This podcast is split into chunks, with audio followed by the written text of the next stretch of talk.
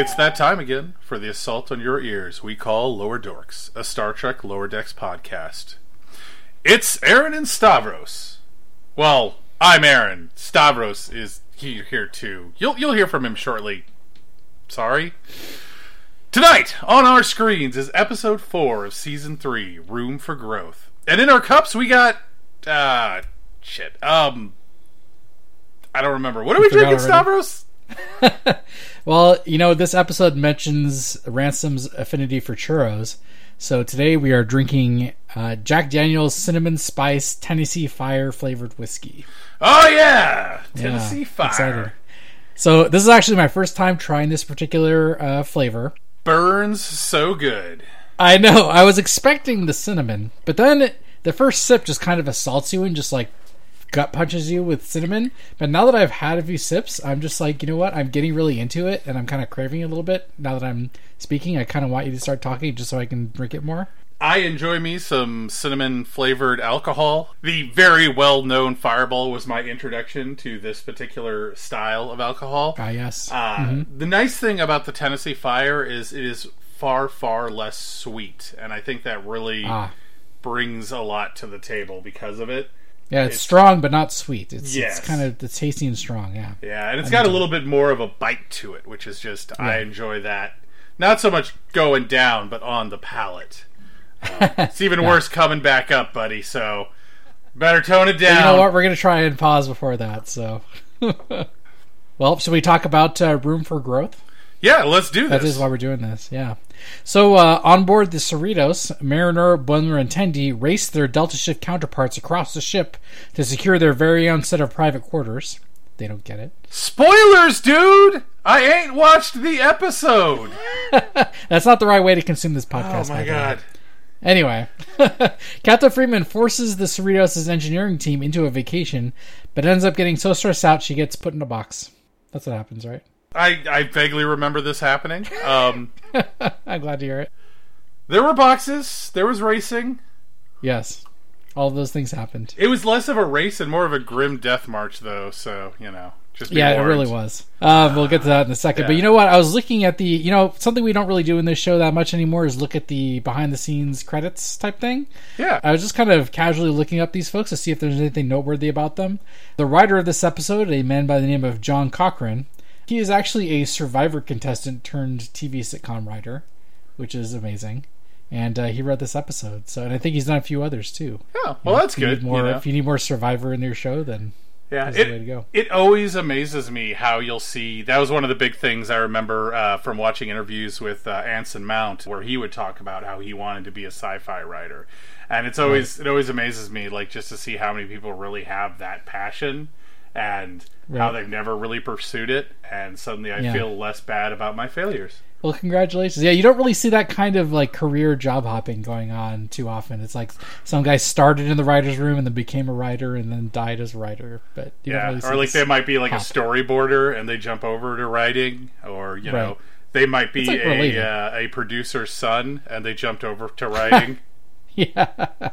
you know, the, this is You know, the real world that's, works. That's my problem. I'm, I'm trying to get into the industry in the wrong way. I just need to become a producer's son. Hey, any producers out there, you want to adopt a 40 year old man?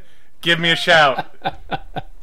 it could happen. It could totally happen. Yeah, but I think there's some squicky implications there. I may not want to Yeah. have suggested that. Well, you know what? You have to do certain things in in the name of career growth. So gotta gotta bite the bullet. Sounds like you're speaking from experience. Definitely not. anyway, let's talk about the episode. First, I want to get into Goopy. Why is Tendi? This is like the latest Tendi experiment. Do you think Goopy is sentient? Wait, do we know that she made Goopy? I, I'm kind of making an assumption there, but Yeah. given her history, Uh, Then- yeah, buddy. Way to uh, bust out that leap to conclusion map. she's just adopting him. She's just like she like took him home for the day. It could be something she found. yeah, I pray to God she's not making sentient goop piles. That has some like for I have no mouth and I must scream vibes coming from it. yeah. Tendi evil? Have we have we established whether she's good or evil? She's got to be Ooh, like a. she was an Orion. control. There seems to be some Yeah. implications that bad things may have That's happened in the racist. past. That's not racist. She admits she was the mistress of the Winter Stars or whatever it is. You don't get Okay, to yeah, be there. true. And you know, there's another scene in this episode that leads me to this conclusion. We'll get to it eventually. You'll see. Okay, I guess we'll see. But yeah, they're interrupted by Freeman in by being overtaken by a masked persona. This masked persona is named Minuki, and of course, in the TNG episode it's referencing, that was uh, Masaka. So kind of like a similar name going on there. And it's kind of funny. They kind of imply that these mask incidents happen like all the time. You know, though, but it doesn't make any sense. Yeah, In the Why- original why is it happening episode, the so mask was like irrelevant to the whole process. It was all the probe, right? That was like right. downloading the alien mythology into Data's Yeah. brain or some bullshit. It's all the symbols. yeah. Doesn't he? Doesn't he make the mask based on the download though? yeah, but it's not the mask that turns him, you know, into you know Right. evil Data. And you know. Right. he doesn't gain supernatural powers. I, I feel like they just completely leapt off the deep end, just took a complete left turn with what's going on here. Yeah, well, they needed to make the jokes about the ship transformations being Captain Freeman's fault, so Yes, of course, they needed that to make it happen. Yes. Why is this happening all the time? They need to get. Are they finding these uh, D'Arsay installations more often now? Is is that what's going on? They just send the Cerritos to each one. to comment on this, like I don't remember the episode that that well, but it's not the only episode that had the they find the last remnants of an ancient civilization. It's Yeah. something that bothered me.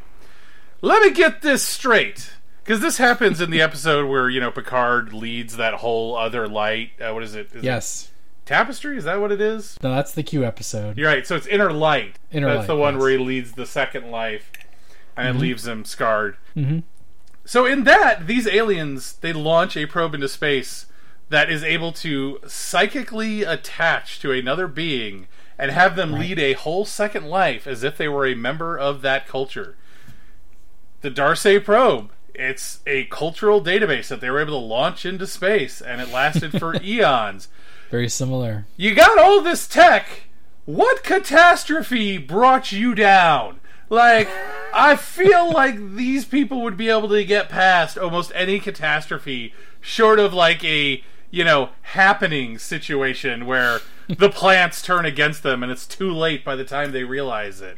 You know, this is also a recurring theme in Lower Decks as well, because they've had that episode with the uh, terraforming goop that transforms the ship. So Yeah, but even then, This has happened those, more than once. those were survivors, you know? They had Yeah. the tech. that's Um, true. That's true. And did they only launch one ship? I bet there's more of those people out there somewhere. We can bring them back. It's a, it's funny. It's it wasn't just an illusion, uh, illusory changes to the ship either. They're like literally ch- like putting stonework around the ship that uh, hilariously the engineering team is fixing with phasers. Just another another purpose of the multi-purpose phaser. Yeah, and what's phaser, the deal with that? stones. Because Freeman is all like, "Oh yeah, you know, they're they're in the process of you know undoing the or reverting the systems that were changed into you know alien temple bits." But it doesn't Right. seem like anything was actually changed. It feels like there was just like a facade put over everything, and they're just taking it off. Uh, yeah, it does seem like that, huh? It's a very superficial change very often. Yeah, it's just something on the surface. So I call bullshit. This was no big deal, and she's overreacting. Billups's crew is just uh, making a big deal out of just having to phaser the uh, stones off of the systems. Hey, you know, it's a lot of do. phasering, and they are not phaserers. They're engineers. That is true. Yeah, call some call some Starfleet Marines. Get them to handle it. they like hey, red lift shirts, right? we got a job that's not likely to kill you today. yep, just cut some rocks and and throw them out the nearest airlock. You'll be fine. Yes. Something interesting uh, when uh, Captain Freeman goes down to engineering. Is it just me, or is the pulsating animation on the warp core a new addition? Did you notice that? Was it not pulsating before? I it's kind of like has this like very elaborate pulse where it's not just the top and bottom pulse, but it's also like all the little other bits are pulsating. It's very eye catching and, and interesting. I, I thought maybe it was a new. Oh yeah, it's it's got like scene. the flow going, right? It's not just Yeah. pulsing. It's got the the warp plasma power flow going on for some reason. yeah. Yeah, I don't know. It's got to be a, a brand new uh, animation. I was enjoying it quite a bit. I'm sure uh, it gives more credence to everyone loving the warp core. Hey, you know what? It gets you from here to there. Speaking of that scene, though, how about uh, Billups's breakdown with Shax? Hey, you know we got a little hint of. I, I don't know what you're saying. I like the little follow up slap. That was so good. I love that Shax just like takes it. And it's like you know it's just because Billups is so weak. He's all Shax is just like this means nothing to me. he just takes it. He's like, "Yes, I'm providing emotional support to this man." You know what? That fits in with what we uh, learn about Shax later in the episode. That's right. It's funny though. I feel like Shax might be doing a better job than Migleemo. Not to continue the Migleemo hate too much from last episode that we did. but- You know what? There's no put too much. Migleemo hate.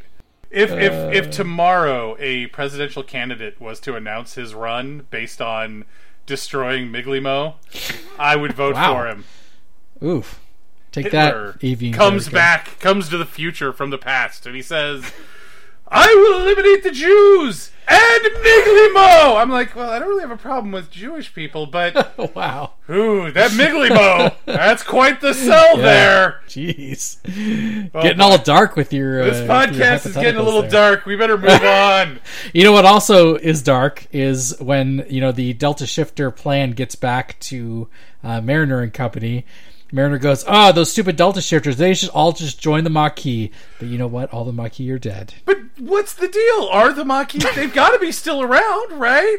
Like, it, Isn't that part of why the Cardassians joined the Dominion? Is so they could uh, wipe, wipe out the out, and that was the thing in Voyager. There's an episode once they've made contact where they do a fantastic job of like the Maquis crew members reacting to the discovery that the Maquis are all but wiped out. So, like, Right. did they make like a resurgence? Like, who are they against now? Like the the Cardassians.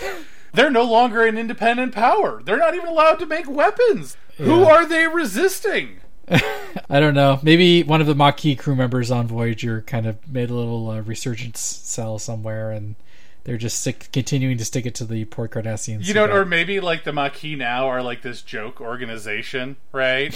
like they're the anti-Federation terrorists who don't actually do Yeah. any terrorizing. They're like the That's Federation is possible. terrible. It should be destroyed. All right, well, um, I'll get onto this whole terrorism thing, but right now I got a slot in the holodeck. So see you later, guys. yeah, try. Let's try it later. Yeah, I, I like the little Maquis reference there, but yeah, they're all dead. Little, little dark there, Mariner. Getting a little Come on. dark. Wow, this episode was a lot darker than I remember. Just wait, we're gonna get to even darker things that come up even later in the episode. But uh, you know, the lower deckers they decide to stick it to Delta Shift and also race to the whatever terminal it is that determines the uh, whoever gets the extra crew quarters. And uh, you know, of course, they say you know the Delta Shifter screwed us, so now we get to screw him back, and that's that's some two wrongs make a right logic yeah, there. so and that's how you know. That's how you know it's all about getting the quarters rather than you know what's right. Because like, Yeah. is all they had to do was go to like a senior officer and be like, "Hey, the Delta shifters are doing this," Yeah, and that's, that's it. it. The Delta shifters all you had get booted. Yeah, I don't know. They just they just really wanted the quarters that bad. they'd walk into the terminal room and there would be uh, Shax waiting for him. He wouldn't Just waiting. to say anything. He'd just shake Put his some head shackles and on him. Yeah. Yeah, speaking of getting the new quarters though, I mean they really made a point to jam a lot of people in the like bunk area of the ship there. Yeah, And once again we get we get people wearing towels, which again is confusing because Yeah. they can't be coming from the sonic showers cuz they're not wet. You know what though? Maybe it's like towels have become like the new bathrobe because like you dry off uh. and then you put the bathrobe on, right? So Right. maybe that's the thing. Maybe that's what Okay. it is. Yeah. I mean it's obviously some kind of aesthetic choice cuz Mariner like calls somebody out for having a towel that's too small. So there's obviously some kind of But his towel You know, wasn't too small. It was normal sized towel. The guy's torso is really huge though, so Yeah, little tiny she just didn't legs, giant torso. Yeah. that's right. feel like they would have fixed these genetic defects. Somebody needed to uh, bashir him. Hey, maybe the uh, the baby bear squadron needs uh, people with giant torsos to do their Giant security, whatever things. torsos. Little bitty legs. Oh man! Oh, so something we get to see a new ship in this episode, the Dove. Oh, Uh, we get to see lots of new ships. ship. Are we going to talk about Yeah. this scene? I love Yeah, this do it. Yeah, what did you notice? I like the design of every ship in this scene. Um, obviously, there's an Andorian ship in the background, so you know, Mm-hmm. woo woo, Andorians represent. uh, but you also have like an evolution of the Dauntless in the purple ship in the back, which I'm guessing is meant to be a civilian ship.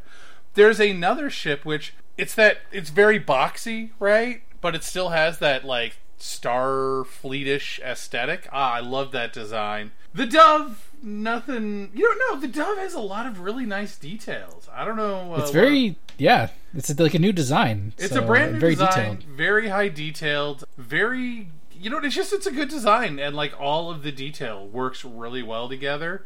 I don't know what like they were trying, like what they were trying to communicate with the ship, but it just it looks cool. Yeah. It does look cool, but it doesn't look like a relaxation barge for sure. That all the relaxation happens on the inside.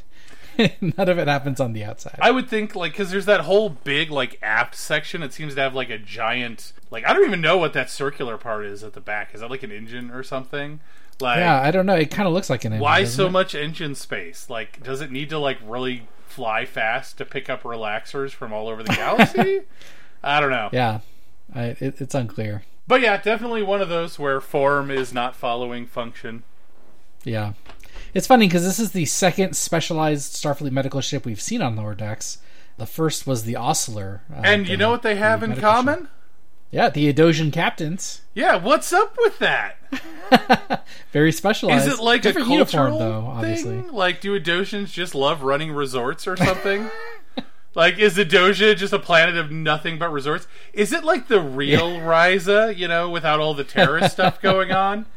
yeah, maybe it is. But you know, this seems like it could even be a civilian ship too, because they, they're be. not Starfleet on board, right? Uh, it's never said. We don't know. Yeah, they're not wearing uniforms either, so maybe it is just That doesn't mean anything. I mean, Troi Yeah. and Migleemo don't wear uniforms. That's true. That's Did true. the uh, captain of the Osler wear a uniform? I don't recall.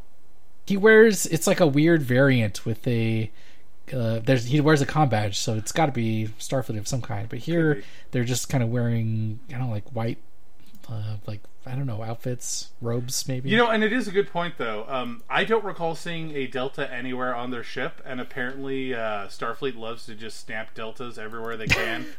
I'm yeah, willing to bet there's a captain or two with the tramp stamp of a Delta. Effing weirdos. you know, if I I wouldn't put it past any of them. but yeah, so I do want to point out one thing, though, since this is the Oh, yeah. second Edosian we've seen. Okay, Normal speaking voice. The other Edosian we saw, normal speaking voice. Yes. So what's up with Arex's? What is his deal? He had that ridiculous accent in the animated series. Like, was he just doing that to f with the the Enterprise crew or something? Did he have like a speech impediment? I, I have so many questions about this. You know, this is a, one of those out of universe explanations where like all aliens in the animated series talked like this. they did. It was such a common trope, and I don't know what they were thinking. Like don't know. nobody in the production staff was all like, "Guys, guys, come on! You got to be able to do something Just else here." Yeah. yeah, I have I really have no idea. They all speak normally. Although I, if I recall the captain of the Osler had kind of like a like a, you know, sinister villain voice who talked kind of like this. Yes, like this. But he didn't talk like the. I can't even do the the animated series alien voice. The yes, mm, okay, it's wrong. That's 100 percent wrong. I regret doing it now. Jesus, cut it out. I beg of you. They uh, maybe just every single one has uh, you know, there's just lots of different dialects and way to speak. That could be it. They just have just- massive dialect diversity. Yeah, I th- I'm going to go with that. Could be. Uh, did you notice when they're showing the puppy room?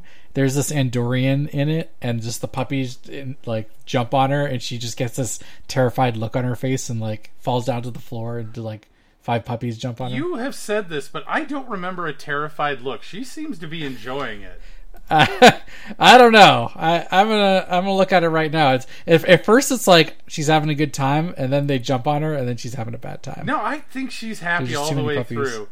When the first one, oh, you know, you're right. She does get all terrified. What is going on here? It's like too many puppies. You know what though? I mean, like that is such Andoria, there's probably no puppies on Andoria. They're probably used to Oh, like yeah. their idea of cute is probably like I don't even know. What do you find in the Arctic? Well, you know, they're like super alien Arctic, so Yeah. they probably love uh, I don't know, like ice centipedes or some bullshit. Very likely. Yeah, I don't know. I- I, I don't think we know a lot about Andorian Andorians don't do biology. cute. Yeah, probably not. Anyway, I thought that was a fun little detail there.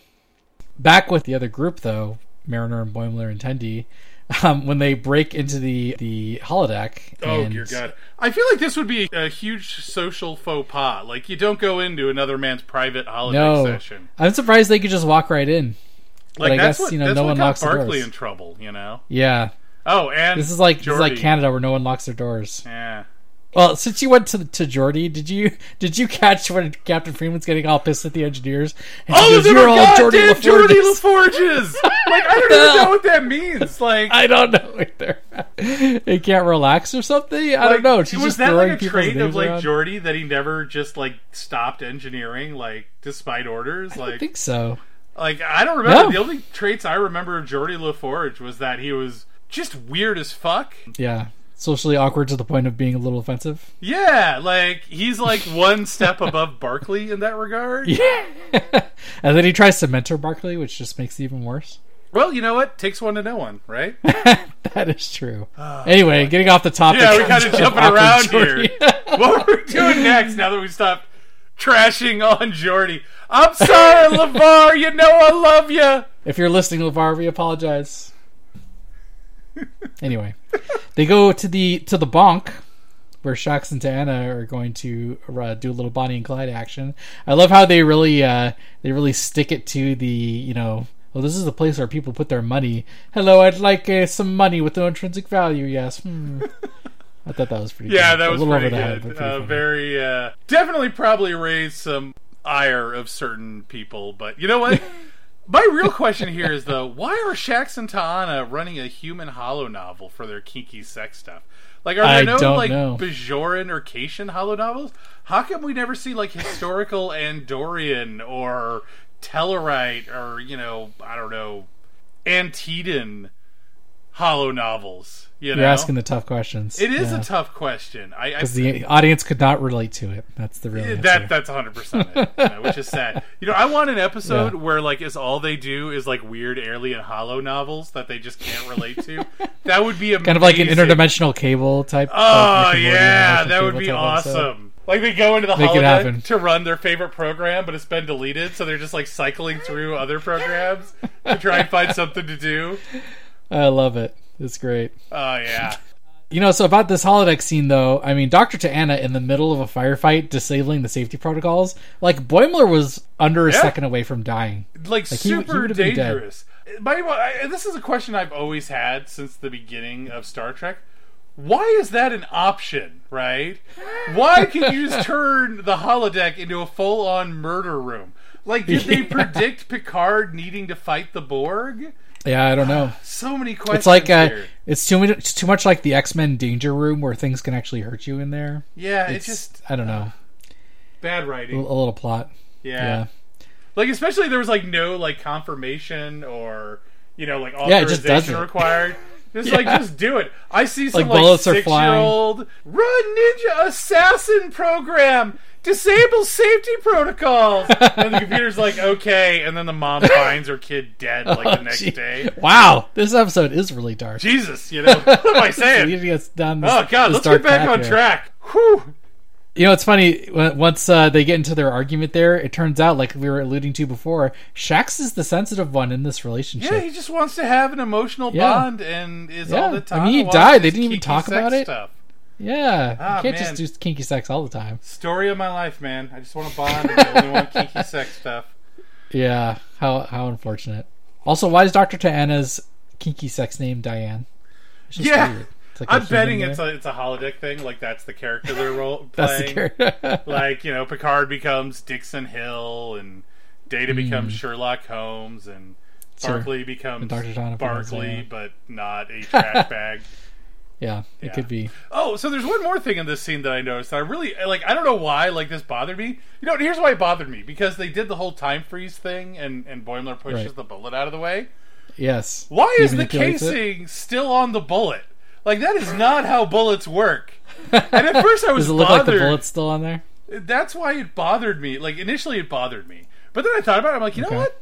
These holonovelists, they probably have no idea how guns work. When was the last time like a modern, you know, jacketed bullet or you know anything along that line was fired? Yeah. Even even their like projectile guns are probably some sort of crazy like gravimetric propelled bullets. Yeah, they just aren't familiar Yeah, with the you or- know chemical propulsion and. Teleporting bullets. See, I, I'm glad. I like you're going with the uh, it's it's an in universe problem instead of like an animator on the show's problem. That's that's that's nice. I'm going with in universe because you know that actually makes sense. It does make sense. Yeah, I'm totally on board with that.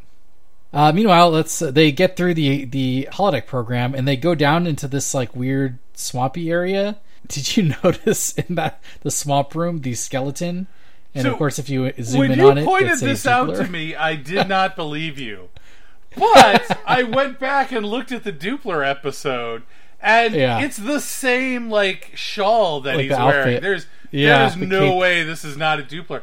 Man, that's, dark. Did he just like starve Very to death dark down there? Super- Well, he like probably inhaled the, the nitrous oxide and hallucinated Oh, he until he started probably to die. yeah, he probably hailed the uh, the Atmo drugs. Which why Yeah. would they even have that down there? That doesn't make any sense. Look, why is there a swamp down there? Is None there of just- this makes is- sense. There's just like no basic basic OSHA standards here. like no inspector that says, "Yeah, the uh, room full of plants that emit uh, LSD. Yeah, I can't have that. Sorry, guys. this is a this is a workplace." Yeah, I mean, this ship has all kinds of issues. I mean, they've obviously refit the ship, the entire ship, twice since the show started, and who knows if before then. So, like, they have access panels that aren't on the schematics. Yeah. All kinds of crazy problems. Yeah, Starfleet is apparently just a you know seat of your plant pants fly by night organization. Doesn't keep good records of what they're doing. But you know, No. going back to this room, there was a second question I had about this. Why is hydroponics in the strut?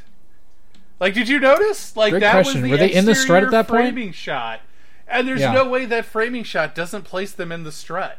Like, why? Why Crazy. is it down there? I have no idea. They have a lot of the, you know, when they show the path they're taking down, so they're clearly going from the saucer down to the pod, right? So there is Yeah. a lot of the trip where they're in the strut, but you don't really see a lot. Like they don't, they don't, you know, zip line down a turbo shaft or something. Yeah, They're just, they're just there. they're crawling. I guess zip lining would be not that exciting.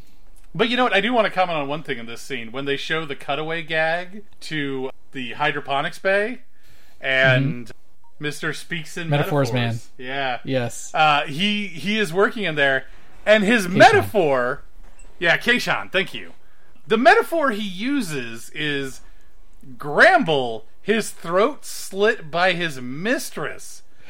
Holy shit, that is super upbeat delivery for something super dark. yeah. And I don't know whether it's good or bad. Like, did he intend to cut off that leaf, or was it? a It looked like he was like pruning it. Yeah. I feel like he was pr- doing So is the implication that you know Gramble's mistress straight up you know giving him a uh, second smile was a good thing? like who is Gramble? I need to know this. No.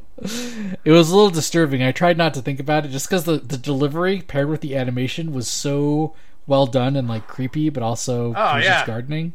Yeah, like It's really well done. raising all sorts of questions with these guys. Their race just man. So good. But then they go to an even more hilarious location. Well, hold on a second. Before we get there, there's one more scene in this I need to talk about because I mentioned Okay, it yes. earlier, and Okay. that is how uh, Tendi gets Boimler and Mariner out of the room. yeah. She totally just hardcore punts Boimler into the shaft and then beats Mariner with a stick till she gets in there. I am telling you, Tendi has got some questionable things in her background. This I think you're right. reeks of Orion leadership style. Yeah, it was it was pretty brutal. Like I when I watched it again, I was like, wow, she just literally just gets a stick and just beats Mariner until she complies. Yeah, Boimler she just kind of shoves into the you know out the door, but Mariner just beats her into submission, breaks her out of the egg. Very sad. Very sad. It was warm in there. Yeah, I know. Anyway, so then they do go to the next room, which is the uh, low G. I think it's inside the deflector. Yeah, it's like behind the deflector dish, which I Yeah. wouldn't think that would be pressurized. Yeah, I think all. I mean, is there ever an area inside a starship that's not pressurized? You just do it just for kicks. I think. Yeah, that's a good point. You, you reach a point of technological advancement that you can do whatever you want and laugh in the Yeah. face of less. Why not? Yeah. But uh, why does it spin? Why does the inside of the deflector spin? Uh, well, first of all, is this the first time we've seen inside a deflector? Because I know we've seen inside a warp a warp nacelle, but maybe this Yeah. is the first time inside a deflector. I'm not sure. I feel like we've seen it before, but I couldn't place it, and I wasn't prepared for you to ask that question, so I didn't do any research. We've seen people on the deflector. In Well, yeah, obviously in First Contact. yeah, or, but never you know. inside the deflector. Poor Hawk meets his fate. Yeah, R.I.P. Yeah, introduced him just to kill him. You know, if a new, seemingly significant character shows up in a movie, just accept he's going to die before the end. it makes sense. Hawk, Decker. Season three of Picard, you know, any minor character is probably going to die. Possibly some of the main characters too. Anyway, why does it spin? I, I have Why no idea. This whole scene doesn't make any sense. Why is it low grav? why does it spin? Yeah, And I love the fact that the gravity just seems super inconsistent. Like at Yeah. first they're just like able to jump a little bit higher than normal, and then eventually Boimler's just like and then he's floating, just floating around. Yeah, Like, do you eventually jump high enough that gravity just stops working? Like, just uh, maybe yeah, I just don't understand gravity. Um, I'm lost. Hey, there is precedent, uh, you know, in the episode one of Enterprise with the the sweet spot in the ships. Oh yeah, that's the, sweet spot. sweet they spot. just need a uh, Mayweather to show them where it is, where they can sit on the ceiling. You need a boomer. You need a space boomer to Yeah, come and, God, uh, dude, and don't remind me up. of how terrible that was. Gonna have PTSD. The funny part of that scene is when they tether themselves to get Boimler out because he gets stuck on the you know inside the spinny bit, and they grab him by the hair and yank him inside. I thought for sure some kind of hair related revelation was coming, but Ah, it not. yeah, did not see that as a uh, thing that was in the cards. I do love the fact though that like there's no way that grabbing him by the hair was strictly speaking necessary. I feel like they just did it for efficacy. It's possible. Who knows Possible. why? I do like that we just keep seeing room after room that like we're never gonna revisit. But you know what? I could be wrong. We've been back to Cetacean Ops a couple of times now, so That's right. maybe Who knows? we'll we see could be one back of these rooms inside again. the deflector. Yeah. Um, what else is fun? Oh, the the funny part after that scene where they are uh, relaxing and they're saying what they're going to do with the quarters, and they start like pointing out the goofiness of somebody inside quarters saying "come, come, come, Come! come," Yes. like Riker says it. Yeah, Come. yeah. I think didn't Picard say it too? Yeah, it, I like it still makes no sense. Tendi's enter friend. Enter friend. I mean, like, what Still would good. you say? I'd be like, what do you want? Like, I noticed that none of them, their response to somebody like pinging the door is to say, "Who is Who it?" is it? Yeah. Yeah, like, is that not the logical response scene. here? No, I guess in the future you kind of already know. Maybe. Or maybe they just don't care. You know, they're all Yeah, like, "Do I just want come on in. visitors or not?" And if they do, it doesn't matter who it is. And then it turns out to be Barkley, and suddenly regrets were had. Yeah, everyone just hopes it's never Barkley. Come. Oh no, wait. Oh shit! I'm not at home, sir. You already let me in. Not at home. This is a recording. Beep boop. Please leave. Anyway, uh, of course the Delta shifters catch up with them and they have their fake bonding moment. Did you notice that none of the Delta shifters are wearing shoes when they make it into the? with- Did with the not Delta- notice the, uh, that. yeah. Um, but then I'm not It's very weird. detail oriented. Yeah, this show has has broken me. Now I notice all the weird details, like like them not wearing shoes for some reason. Oh yeah, and like the the lower bits of their pants, they're all like torn up. They're like, torn up. Yeah. And well, I mean, they were What- covered in grease too, right? Like, I feel like their journey was much more treacherous than the Warp Core three fourths. The Warp Core 3. Yeah, I think so. But at least we get the Ransom's churro story, which of course we get pseudo confirmed. Uh, no, his pseudo confirmed apocryphal, Olivia. apocryphal. Yes, and he, he hides Churro Olivia somewhere, and he, he This- must eat her because he replicates more bags of churros. Okay, well, I mean, god dang it, the only way to respond to that is going to have me just pseudo acknowledge it. No, but they were saying wouldn't it get all dried out, and they're like, oh no, he refreshes her, which means he's replacing parts of her body. So, I mean, Yeah. he could be just throwing the churros away. But it's not happening because that story's apocryphal. this whole season is a ransom character assassination. You're right, the Ransom character assassination continues. But and here's how I know the story is bullshit. How did Caveman Ransom no not only figure out how to operate the replicator, but also to get it to replicate a churro wife for him? Maybe he was into churros first, and then he asked for a bag of 30 churros, Shit. and then he fashioned it into a wife. He was a he was a caveman. I don't know. I don't know what you want. The ransom clearly has has lost his uh his all his credibility. You know what? Bullshit. He just he still got it. Just just character assassination here. There's no churro wife. The guy just likes churros, and he knows it's not healthy for him. So he, Oh. he, he kind of cheats and doesn't want anybody to know. Oh, okay. So does he actually just? I mean, what's your guess as to what he does with this bag of churros? He, just eats them. He goes eats them all at once, wild. or- Yeah. and then he, he and maintains he the, the lava tubes. Oh, Well, I okay, mean, yeah. Then he just goes and he works it off and cries a little. How do you work off thirty churros? That's too many churros. the to work same off. way you work off one churro, just a lot more of it. Fair enough, I guess. Damn right, it's fair enough. Then, of course, the Warp Core Three basically forget basic problem-solving skills about claiming the room for themselves. So, Well, I mean, and they learn that the hard way. you know what? This leads into the return of Bold Boimler, though. Yeah, about Bold Boimler. I like how it's that's continuing to be a thing, but I feel like he should already be bold from last season. I feel like this this show needs to, a little more, you know, character continuity with Boimler specifically. I want him to continue to evolve, like we talked about last time. No, I mean, he doesn't need to be the joke all the time. He needs to be Yeah. static forever.